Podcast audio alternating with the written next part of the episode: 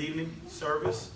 Um, we're gonna um, actually uh, try to cover chapter 17, um, 1 through 15. And your program, I think, it only stops at verse 9 on the, the actual test. But uh, the, the, sermon test should be Paul and Silas in Thessalonica and also Berea. So we're to get into the test dealing with the Bereans, Christians today. Uh, but open up your Bible, chapter 17 in Acts, um, starting verse 1. We're going to work down all the way to verse 15.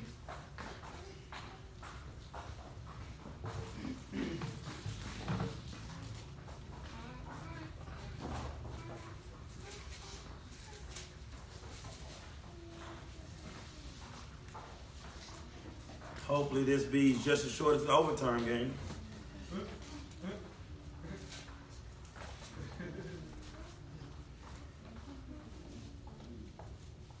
KJ is 0 and 3, 0 and 4.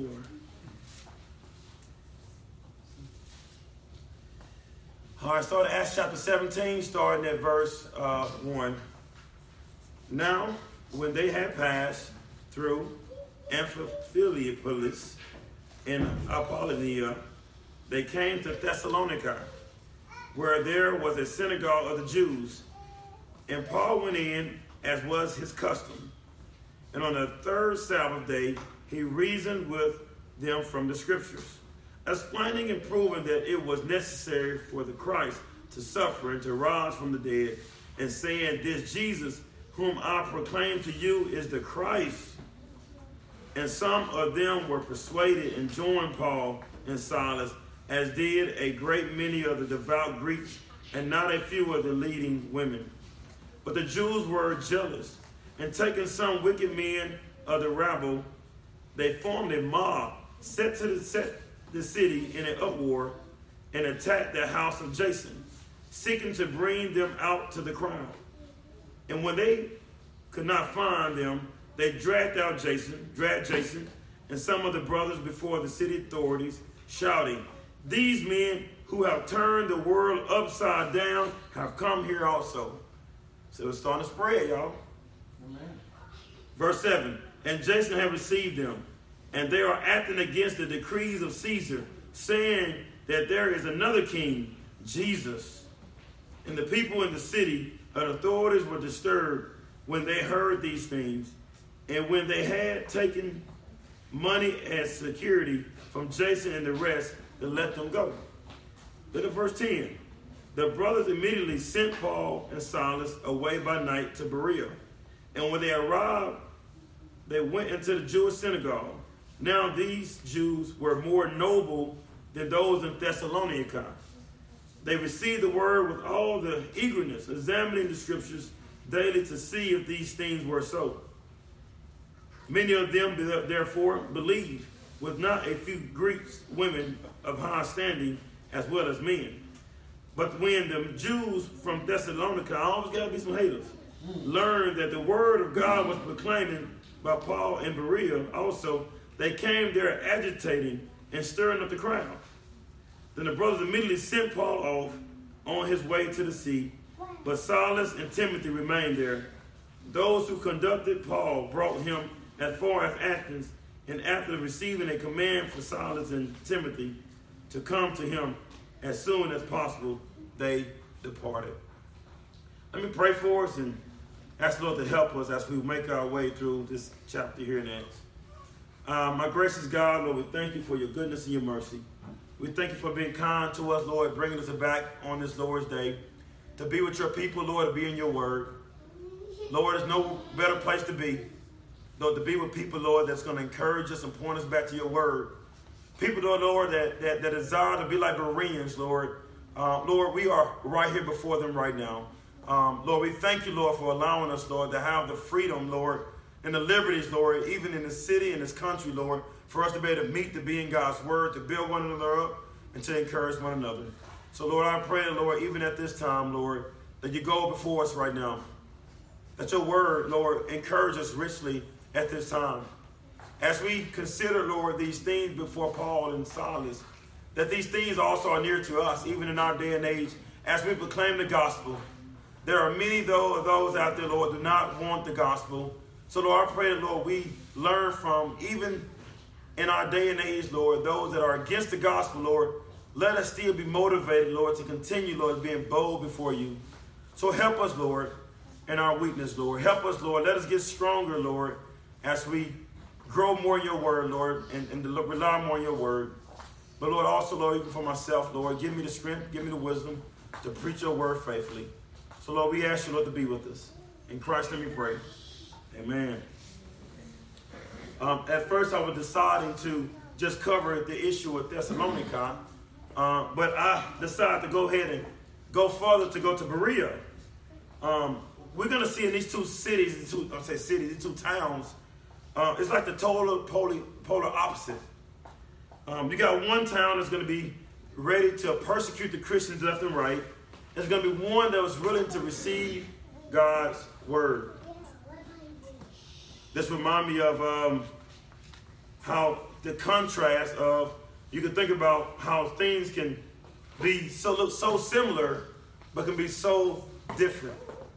I remember a while back. Um, I'm saying a while back. I think I was in um, about 11th grade, and and I wanted a pair of these J's. And a, a, a guy, uh, he hit me up, and um, and it looked just like the real deal, y'all. I bought them J's, had them on my feet. And um, and probably about after a week or two, I started to notice, man, the tongue on the J, J kept going to the side of my shoe, you know, to the bottom of my foot. And they're supposed to stand up upright, right? But my J was kind of on the side, so I was like, man, this shoe looked just like the real deal, but it was so far from being the real deal. And I think in the same way in this text, um, you're going to see two towns that are very similar, but you're going to find out one that is totally different that's going to become the real deal here. And one is going to think that Judaism is going to save them, and one is going to see that no Christ saves them. Um, but um, you're going to be able to see also some in Thessalonica going to believe, but there's going to be many that are going to be hostile towards God's word. So let's jump right into it here in our text. Um, point number one is going to be Jason's house. Uh, any of you guys want to name a child? Anybody expecting any kids? the Shaws or anybody, pets, or um, the Fords if they're expecting another one. Um, Jason could be a good name. So Jason's house is going to be attacked by the Thessalonians uh, because of the gospel in 1 through 9. We're going to see in verses 10 through 12, the Bereans re- receive the word uh, with eagerness. And the last point is going to be some Jews of Thessalonica try to stop the gospel from spreading to Berea. So let's jump right into point number one. Jason's house attack in Thessalonians or Thessalonica because of the gospel. We know that Paul and Silas and Timothy are pretty far from Lystra now. They are traveling. The church of Antioch sent them out, and they are traveling through now um, to other places and sharing the gospel of Jesus Christ. We have a lot of people that are believing, to, believing in pagan gods. A lot of them believing in the gods of the Greek gods and the Roman gods. But it's also on the other side, some are actually believing in the things of Judaism. So you got two things going on. You got this Christian church coming in saying Christ is the king. And so these brothers here, Paul and Silas and Timothy, even in Luke, they are going through and ministering the gospel wherever the Lord takes them to. And they aren't all over the place with this. They are pretty strategic. There are hidden up areas where they are mostly likely a synagogue. I think the only place we found, one of the only places we found that wasn't a synagogue was a place called Lystra. You had one in Iconium, you had one in Pisidia, but Lystra is one of the places that actually didn't have a synagogue. But they hit up these synagogues for this particular reason that in the synagogue, the Jews already heard about how God brought the people out of Exodus. They, were, they heard about Daniel and about Jonah, Isaiah, Ezekiel, Hosea, Joel. They heard about the whole Old Testament. For them, they was waiting on the Messiah, a lot of them in the synagogue. So we go to the synagogue, they will tell you that the Messiah you're waiting for him, he has already came as the person of Jesus. So they was hitting these places up. And the church was growing like crazy, y'all. people were hearing the gospel. They're turning from pagan gods and they're believing in Jesus Amen. throughout this ministry. But as they proclaim Jesus, and many were turning from their sins, many are putting their faith in Christ, but at the same time, those that didn't believe in Jesus, they started persecuting the church. We heard in Lystra, Paul got stoned. And, and, and, and many other places they got ran out of town. Even in today's test, we're going to hear Paul's going to get ran out of town again. It's like everywhere the brother go, he get ran out of town somewhere. Has that been our evangelism yet? That people run us out, we can't come back to town? Like they got kicked out almost every town they went to because their plan came in the gospel. And one of the issues that happened last week when Paul, he actually and Silas, they was arrested for casting out demons out of this young girl. And what did the people do? That they, they, they arrested them because now the owners made so much money from this young girl being a fortune teller. But Paul casting a demon out, she couldn't fortune tell anymore. So they lost money and said they arrested Paul and Silas. And today we're going to see some persecution today. In our text today, we see a rise at Thessalonica. We see in verse 1 they leave Philippi and pass through Amphipolis in Apollonia. Now they came to Thessalonica. Thessalonica was one of the chief city of Macedonia. Macedonia is named from a guy named Alexander the Great. The Great. That was one of the places that he thrived in. And actually, you guys know the name Philip. I don't know if I told you guys this. Philip name comes from Alexander the Great dad. His dad was named Philip. So all this place is in Greek area. If you ever look on Google Maps, and um, don't, don't look at it now, listen, listen to the preaching of the word. But if you ever look on Google Maps, and you look over there right now at Corinth, you look on Google Maps, all those names are still in Greek. Those are Greek areas all throughout Macedonia and different places like that. But right across the water is the actually Rome. So Rome and Greece is not too far from each other. And so the Roman Empire takes the torch from Greek, the Greeks, and now they become the powerhouse. But the Greek people were still able to have their own have the same Greek language. So the Roman Empire, when they took over these lands, they didn't take away the Greek language. They was able just to pretty much have authority over everything, but people was able to continue keeping their own unique languages within these regions. So Paul and Silas, they leave the place of Philippi. They're about a thousand miles away from the church of Antioch. So they're making ground. You know they feet was ashy too, y'all, because they was moving. Um, I mean, I don't know if they had lotion. Well, you had the one that was sell purple. Maybe she had some purple lotion, you know, um, Lydia. She might have some for them. But they was a thousand miles away from this place. But now they're moving from the coastal region, Philippi. They're moving closer on in um, to the place of Thessalonica. Thessalonica probably was about about foot, probably about a 30 minute walk. Might be a little bit farther than that. Um, probably about an hour or two walk um, from Philippi. Wasn't too far away. Philippi was a major city. Thessalonica was a major city. They still wasn't too far away from each other. And so, but we know too is that in Thessalonica was a synagogue there.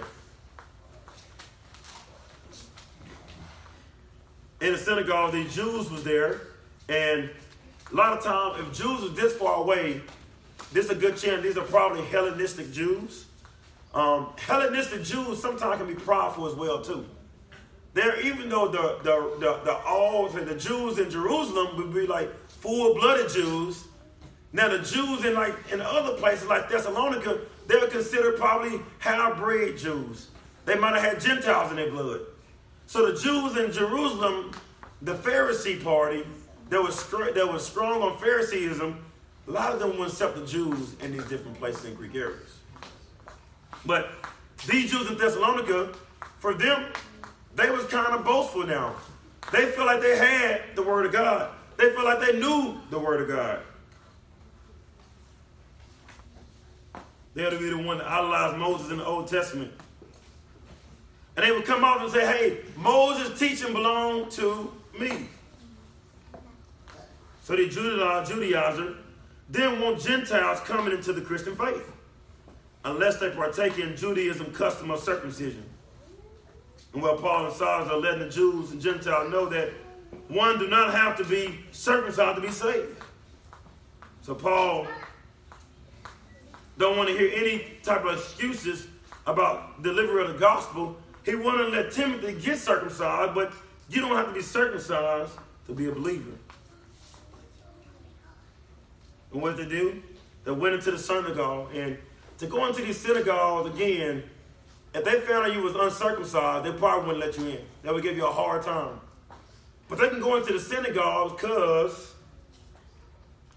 Timothy was circumcised, Paul was circumcised, and Silas was circumcised. And for Luke to record this, it seemed like Luke must have to be circumcised as well. Verse 2 tells us, and Paul went in, as was in the custom on the third Sabbath day. He reasoned with them from the scriptures, explaining and proving that it was necessary for Christ to suffer and to rise from the dead, and saying, Jesus, whom I proclaim to you, is the Christ. This should sound very familiar. If you guys remember when they went to Lystra, uh, not I think it was Lystra, I believe it was, uh, might have been Iconium.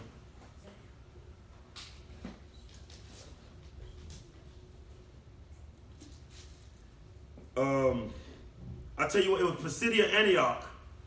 They went in there and they went into the synagogue and they opened up the floor and they let Paul speak. And he had a long sermon in there in Pisidia. And the same thing he mentioned here, it kind of summarized what he said right here to Christ. And it didn't give us everything that he was saying because it said he was explaining the word of God. But in Pisidia, they gave more detail what a synagogue sermon would sound like. Paul starts off that message in Pisidia in, in chapter 13. He starts off with explaining to them that men of Israel and you who fear God, he greeted them. He honored them. And he actually said, You are of Israel. So he would actually be very sympathetic as he go into the synagogue. But he'll work his way down. He actually at the end of the message, he'll walk his way down and be able to let them know that, that Jesus that was killed was the true Messiah. And in Pisidia, he mentioned about David. You know the scripture about David? Say he would not lead a Holy One to corruption. Well, David died, he was corrupted, so this text couldn't refer to David, it had to refer to someone else. Amen. So what he got was that David couldn't be the one that was actually talked about in Psalm. It had to be Jesus, because Jesus, he wasn't he was only left in the grave for three days and raised back up. So his body didn't see corruption. So the Old Testament pointed to that Jesus is the, is the one that Psalm talks about then he goes on to continue talking about who Jesus is. And many believe and many rejected him in Pisidia. Well, in this text today, he was walking through the word with them. They said he was explaining and proving that it was necessary for the Christ to suffer. They would raise their hand. And Paul said, What question do you have? And they would say, How can this be Christ? Then Paul would open up and say, Let me tell you about Daniel. Daniel would point to Christ. Then they would say, well, what about the story of Hosea? And he'll open up and say, well, this story right here, Hosea pointed to Christ, how Christ is going to care for his church. And you read the story about Zechariah, how God's going to remember his people. Well, Christ remembered his people. So I can imagine being in that first century era that as the word has been read and Paul is just explaining God's word, explaining, explaining, and they didn't have any more questions. And so what's the next then is that if they're not going to believe what Paul has said, the next thing they was going to do is persecute him.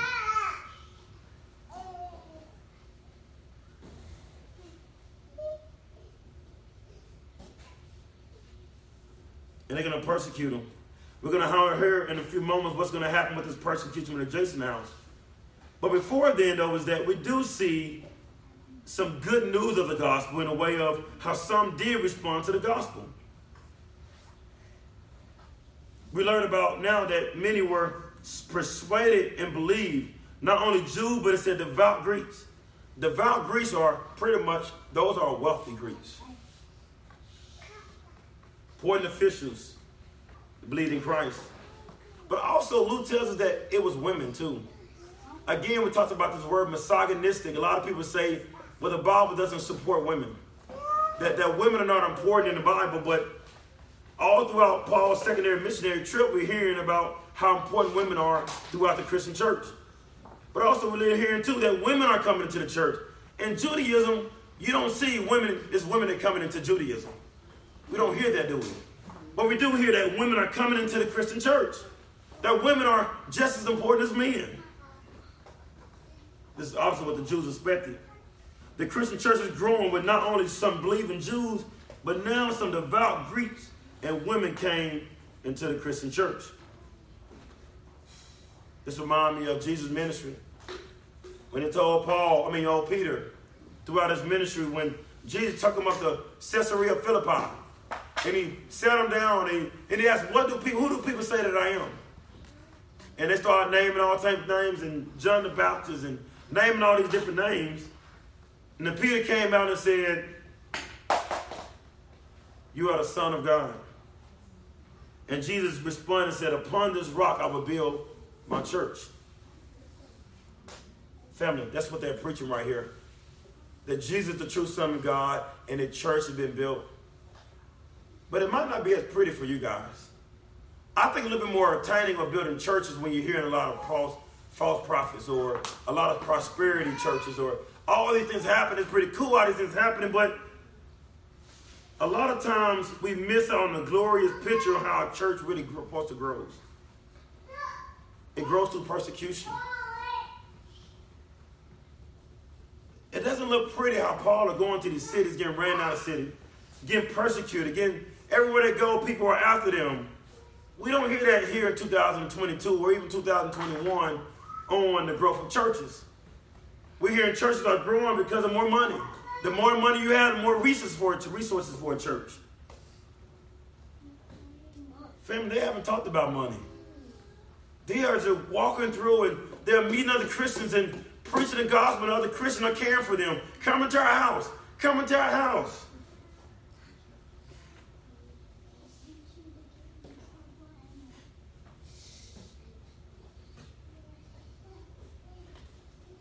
But family, don't be discouraged.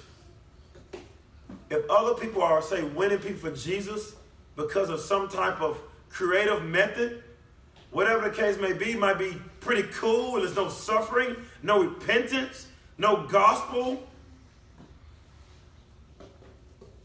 Family, do not bite into that. Don't give in to that and thinking that th- that's the way to go about sharing the gospel. That's the way to go about building the church because it looked pretty, that don't mean it's right. That don't mean it's biblical. I think the Lord grows his church to the proclamation of his word. Letting, letting sinners know who God is and what God's judgments look like and what God's glory look like and what repentance look like. Family, we preach the gospel, the whole counsel of God's word or the full counsel of God's word. Amen.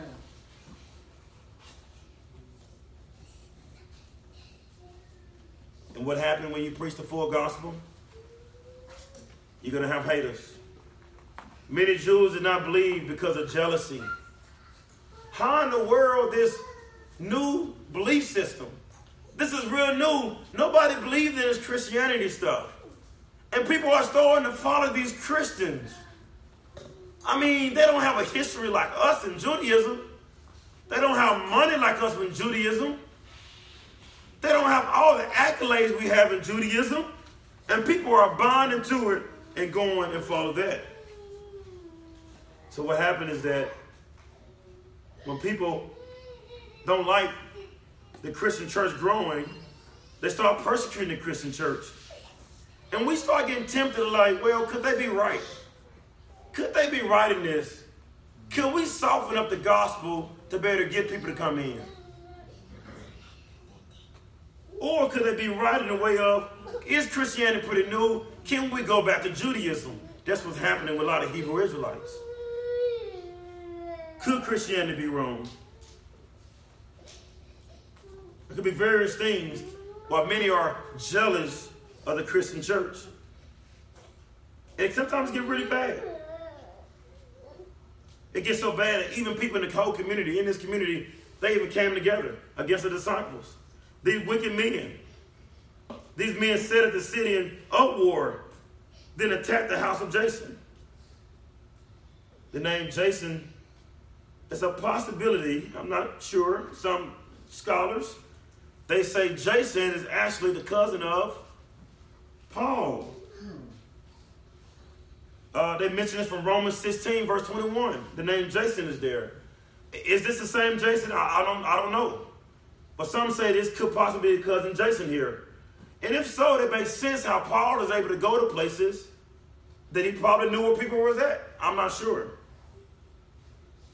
One source says that sought the house of Jason, whom Paul and Silas abode.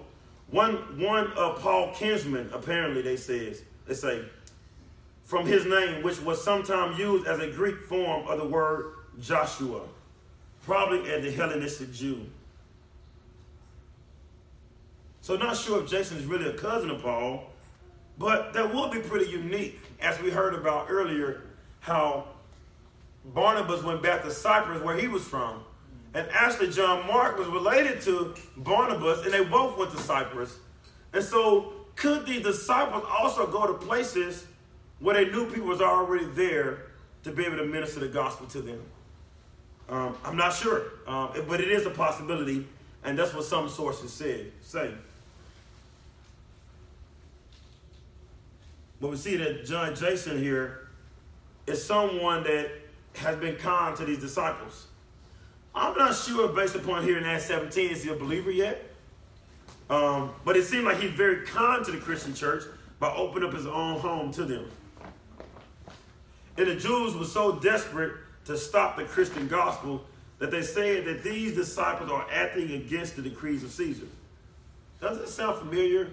You guys remember when Jesus about to be able to be put to death? And they brought him for Caesar? And one of the things they brought and told Caesar that they're saying, hey, Caesar, he said he's the king of kings, that he's not under you. Do y'all see the same tricks the devil plays? He know what the people feel about. They know what the people feel about Caesar. If you say Caesar is not the true king, that Caesar is not God, what are you saying is that is that there's someone else that's higher and stronger than Caesar. They know exactly, exactly what they was doing. They were trying to set them up for them to be able to go and be brought to Roman Caesar, for them to be tried and be put to death. That's what they did with Jesus. And the same thing, it's like the devil doesn't try different tricks. It's the same way, even as Christians. Sometimes people try to use family against us. Sometimes co-workers against us. Sometimes, even when we mess up as Christians, they try to say, ah, I saw you mess up. You ain't that holy as you think you are, are you? So it's always in a way of, within the Christian faith, it's always going to be some that's going to be there waiting to use things back against us. But they weren't that serious about it. How do we know? They said, well, they took money from them. Long as Jason gave them some money, they let them go. If they were serious about taking him to Caesar, it wouldn't have been about money. What happened here? The disciples here, and this right here is going to form against you guys. Now, you guys read Thessalonians. This is how the church of Thessalonians is actually formed through these Jews that were persecuting these Christians, and many of those Jews and Gentiles are going to come into the faith and now we're going to see the formation of the Thessalonian church. And later on, we're going to have the book of Thessalonians. And this book of Thessalonians now, Paul's going to write a letter back to them again now, after being there before. So now we heard about what happened at Thessalonica. But what about in, uh, in Berea? Look at point two. The Bereans received the word with eagerness. Here, point two, we see the opposite happen. The Christian will be received well. They left overnight and when it went out to Berea, which is probably about 30 minutes, I say, outside of even Thessalonica. There was another synagogue there. But these Jews were more noble than those in Thessalonica. You might ask the question, what does this word noble means here? The word noble is a combination of two words in the Greek. It's the word good and also come to be. Good and come to be. Pretty much dealing with good nature. Um, these Berean had a nature and a stature that they was very humble. They were humble to hear the word of Paul and Silas. They received the word with eagerness. They examined the, scriptures daily to see what the disciples were saying was true. They wasn't quick to dismiss the disciples, but they were eager to receive the word of God. Going to learn a lot from the Bereans. Many Christian, Christians, for, for them, they, they wait around to whatever teacher or false teacher say to them. They don't examine the scriptures. If it sounds good, I mean it's good.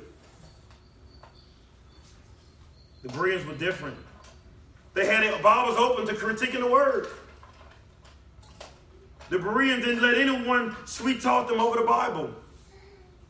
They will open up the word and examine Paul. I don't see that in scriptures, Paul. What are you talking about, Paul? And Paul will go through and explain to them. So the Bereans were those that were well ready to receive God's word. Family, are we Bereans? Do we have our Bibles open right now? Do we hear the word proclaimed? Walking through the word is, is what Chris is saying is lined up in the word. Because, family, I would tell you, I am quick to get a lot of things wrong. Open up your Bibles and, and just search God's word as I'm preaching God's word. Kevin DeYoung has, he wrote a blog. So, how do we become better Bereans? He says. He lists 10 things here. The first one he says here how to become Bereans. Listen to the sermon with an open Bible. He goes on to say, There is no authority we have in the pulpit except and so far as it is derived from the Word of God. It worries me when I speak at different places and read through the scriptures test without hearing anyone open their Bibles. Number two, not only we listen to listen to the sermon with an open Bible. Number two, don't rush from the Word of God to the rest of your life. Don't rush on from the Word of God to the rest of your life. The Bereans saw the Scriptures as something that deserved their attention. It merited their time and effort. They examined it daily. They were not skimming. They were, they were searching God's Word. And to do that, you have to give yourself unheard time to end enter God's Word. So, family, do you spend quality time in God's Word or do you rush through it? Even in the devotion time, do you just rush through it or do you spend quality time dissecting God's Word? Number three, you guys can be writing these down. Number three, get in the Word as a way of life. Get in the Word as a way of life. The Bereans examined the Scriptures daily. They came to the Bible and kept coming back. Is there a frequency and consistency to your spiritual consumption? We will not make progress in godliness without persistent in God's word. Are you persistent in wanting and learning God's word? Number four, we must approach the Bible with eager expectation. The Bereans received the word with eagerness. That was their posture to the word. Readiness and expectation. Whether in a conversation or in an audience, your posture says something. It indicates whether you are leaning forward ready to listen, ready to learn, or whether you are bored and distracted. The Berean had good posture. They were at the edge of their seats, ready to receive the word and ready to believe.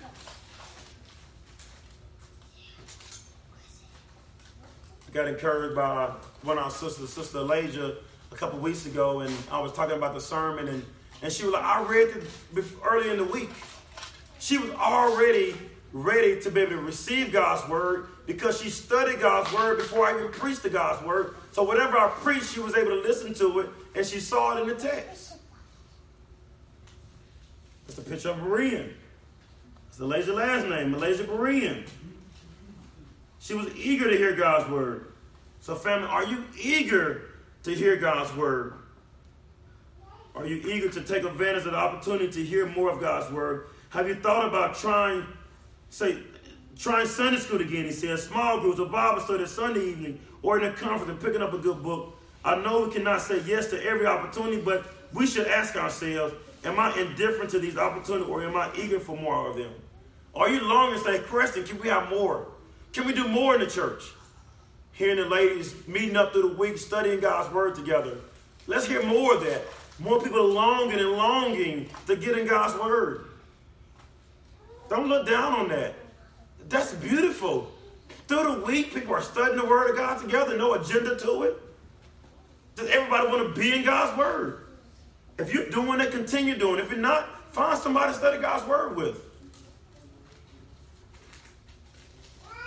Number five, be prepared to study the word deeply. One of the things, too, I keep talking about our sisters here. One thing I hear about the sisters say, hey, I want to go through Romans. I want to go through Corinthians. A lot of times, ladies are not given the benefit to be theologians.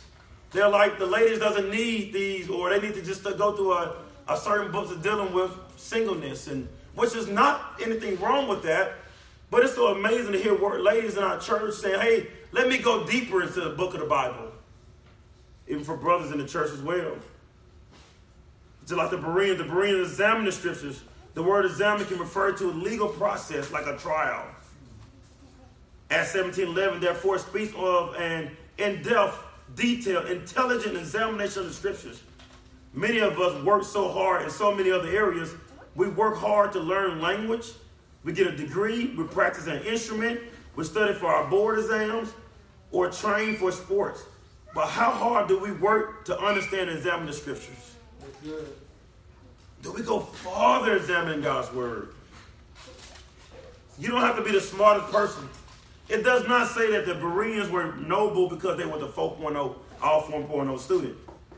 It's not about being smarter, but it's being dig- digging deeper into God's word. Number six, be confident that you are able to study the Bible and discover the truth of God's word.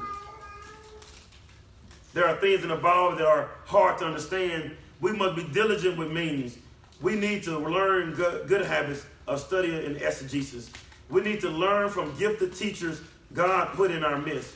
But none of this means the word of God is inaccessible to ordinary people. Far from it. The Bereans were Jews, so they would have been well steeped in the scriptures, whereas we often have biblical illiteracy to overcome.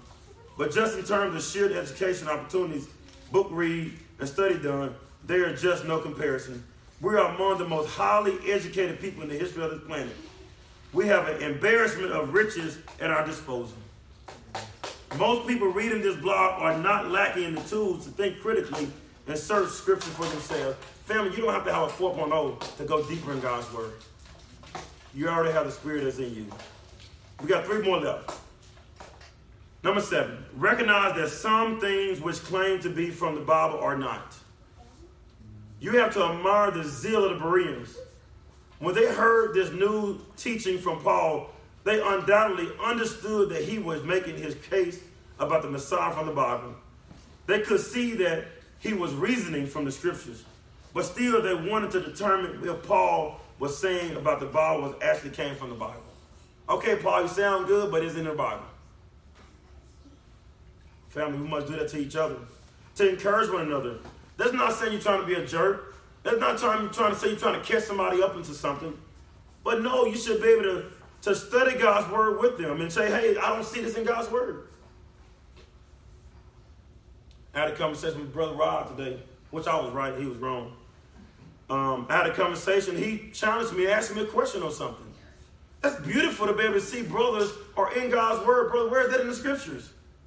And I'm thankful for that. To be able to see Christ, I don't see that in the scriptures. Family, we need more of that. Those that are challenging one another asking one another, hey, is this in God's word?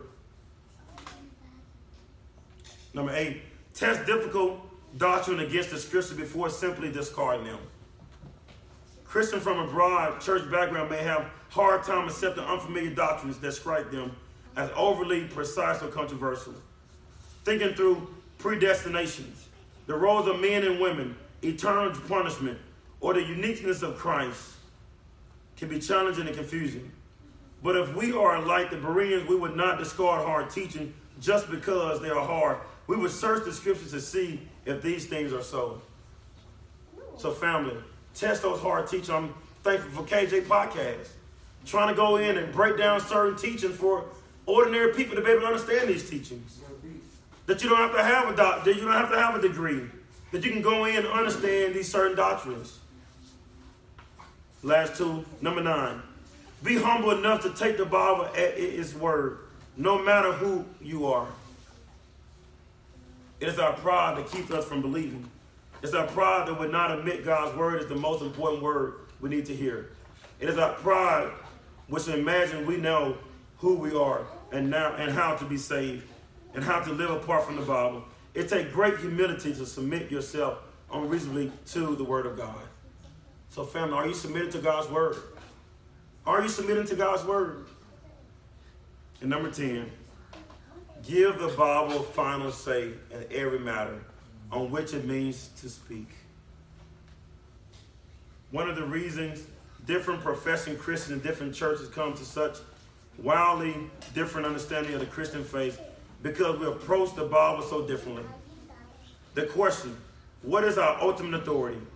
Every Christian in every church will say, in some way that our theology must accord with Scripture. But what is our ultimate authority? How do we make our closing arguments? Do we give the final word to the reason and experience, to sacred traditions, or do or to the Holy Scriptures? For Christians, that authority must be from the Scriptures of the Old and New Testament, not traditions like the Catholic Church. We must be rooted in God's Word. Family, we must be Bereans. We must be Bereans as we study God's word. And let us in a way of that if someone might be a farther advanced or farther in a certain study than you, don't be intimidated of that. Don't be intimidated and say, I'm not there yet. Hey, can we slow this thing down?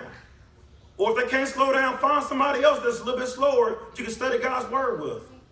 But family, let all of us be Bereans ready on Sunday morning and say, hey, Crescent, I already read the text earlier this week. I wanted you, are you going to say this in your sermon? Are you going to say this?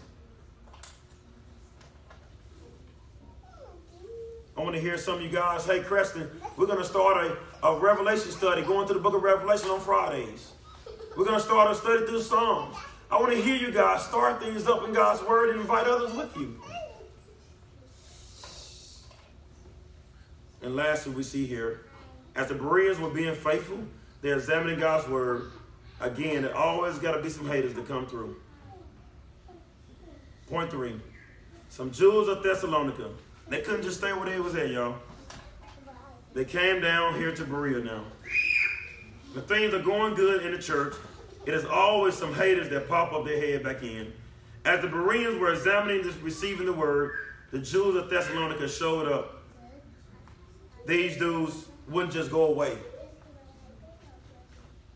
You know, like the little flies and everything out there barbecuing. You You got the fly spotted that just won't go away and everything all over the meat. This is the picture here. As they was proclaiming God's word, look who shows up. These same Jews show up. And they show up again to give the Christian church a hard time. They came to agitate and stir up the crowd.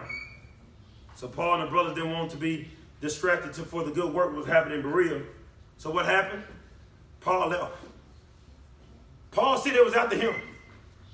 Paul got out of there. Paul went over to Athens. Athens is going to be a major place here the next few weeks. But Timothy and Silas stayed there working with, through the word with the Bereans, the brothers in Berea. When Paul made it to Athens, he's told the people that escorted him to tell Timothy and Silas to come quick to Athens. We'll learn this week again about what's going to happen. Why is he going to say? Why is he going to say, "Come quick"? There's going to be a lot of idols in Athens, and Athens is going to go down, y'all. That's when you guys are going to hear about the Areopagus. I can't see it. Aragos. And that's when they're going to be able to say the unknown God, all these unknown, all these gods here, this unknown God right here, he's going to point it to Christ. We're going to learn about that here in a couple weeks. So there's going to be so much idolatry in Athens. And Paul to say, hey, put a word back in. Hey, tell Timothy and Silas to get here quickly. They, the gospel got to come here to Athens. So, family, as we end, look at the humility of Paul to go ahead to leave this area. He, he, he explained the gospel. He was encouraged by the church. He knew if he would have stayed there, that persecution, all these things would have continued to happen. But look what he did in humility. He's willing to leave Berea for the sake of the persecution of the church can suffice so the church can stay in God's word. Family, are we just humble? Are we willing to die to self for the sake of the gospel?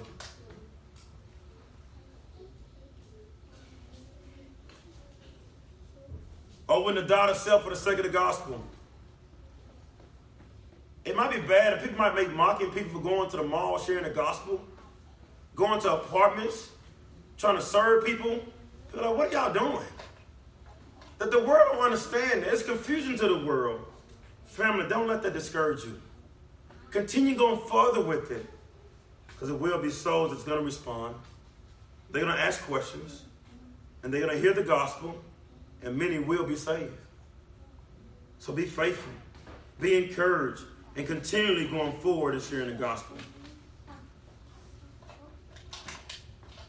But knowing that it always be persecution. Application here. Not sure if Jason was a believer, but God used unbelievers at times to help the Christian church grow. So don't get angry at everybody. Some people that's not going to believe the gospel in that moment, but they might be kind to you in another area. I've heard so many times they have unbelievers have helped and donated money to a church. They have assisted with this and with a church. Because they know the Christian church got more value. Even though they might not be believers, they want to assist the church. So, family, maybe be kind to those, even though they might not be believers, still be kind to them that God bring our way. Don't count everybody out that's around you, but give some a time and continue loving on them as Christ has loved us. Number two, I mentioned 10 things. I'm going to question I ask you guys again. Are you like the Bereans? How's your study, how's your study time in the Word? Especially married couples. Are y'all spending enough time together in the Word privately? Husbands, are y'all leading your spouses in God's Word? Not overbearing towards them, but lead them in a way that they're looking forward to it. They ask you, you say, hey, can we read the word tonight? Are you encouraging your spouse? And what they're saying in the Bible study, what they're saying is good. And spouses, as your husband wants to study the Bible and lead the Bible, are you ready to be led in God's word with them? And not just only spouses and married couple, also those that are single. Are you eagerly studying God's word? Or are you studying God's word just to win an argument? A lot of time I hear so many times people want to study new topics of the Bible just to have an argument about it, or just to have a good discussion about it, which is nothing wrong with having a good discussion. But you should be studying God's word in a sense of to see the glory of God, to know our God and know our Creator.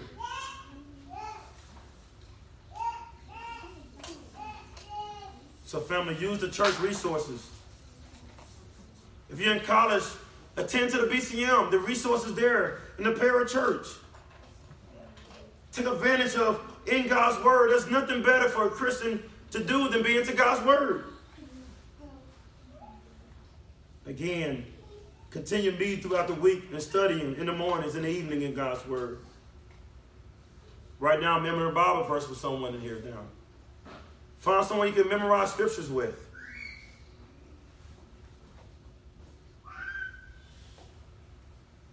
And again, don't just take my word on Sundays, but look what I say from this word of God. And I'm not saying go around and trying to find something that say, hey, I didn't see this every two minutes.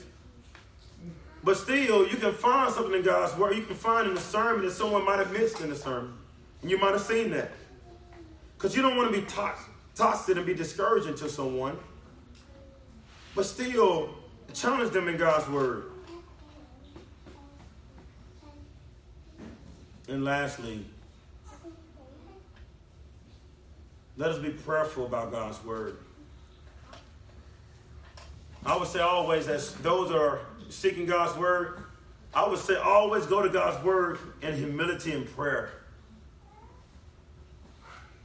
A good prayer life will always point you back to God's word. So, family, we need a good prayer life so we can be saturated in God's word. And as I end here today, many of those that might not understood everything I was saying here is that um, for those that are believers, they see that yes, we need God's word. But for those that are unbelievers here, um, I would say that um, God is the creator. He's righteous, He's holy, He's good, He has all authority. That He created all things for His glory and His glory alone. But mankind sinned against Him. We have broke the Ten Commandments. Uh, am I following the same method? I'm on, I'm on the track? All right. We have broken the Ten Commandments. It, right? We've broken the Ten Commandments. And we have seen all of us have never, uh, haven't kept all the commandments of God. And the commandments of God is the essence of who God is. God is a, God is a God that he, he, the, within the Trinity, the Father loved the Son, the Son loved the Spirit. This is nothing but love without the Trinity. They honor one another without the Trinity. And also, God loves his people. And the Ten Commandments is the essence of that loving God, loving people, and family. This Bible tells us that for the wages of sin is death, and that for all have sinned, it said no one is righteous, no not one. So everybody has went astray. So everybody in this room has sinned against God, and that one sin is enough to cast us to hell forever. One sin is enough to cast us to hell. But God, in His goodness, sent His only Son. And by sending His only Son, Christ, He took the place. He took our place. He took the punishment we deserve. All the sins that we ever committed in life that are believers is nailed to Jesus and we bear them no more. And he gives us his righteousness, and God sees us as well done and good and faithful servant, even though we ain't did nothing good. He sees us good because Christ makes us good. So for those in here that not believing in Christ and you trust in your own righteousness, family, people are dying every single day. I would say repent and turn to Jesus. Turn to Jesus today. Today is the day of salvation, and no matter what age you are, turn to Jesus. But turn to Jesus. He gives you abundance of life. You will never be without. He gives you eternal life. And I would say, be in a church, be a member of a church, and let a church encourage and walk you through that. And I'm not talking about a church that's behind just brick building, brick walls. In the life of a church that people are walking with you every single day. So I'll say for those in here that's not believers, turn to Jesus today. By turning to Jesus, today is the day of salvation. Let me pray for us as uh, KJ and Jerry help with communion.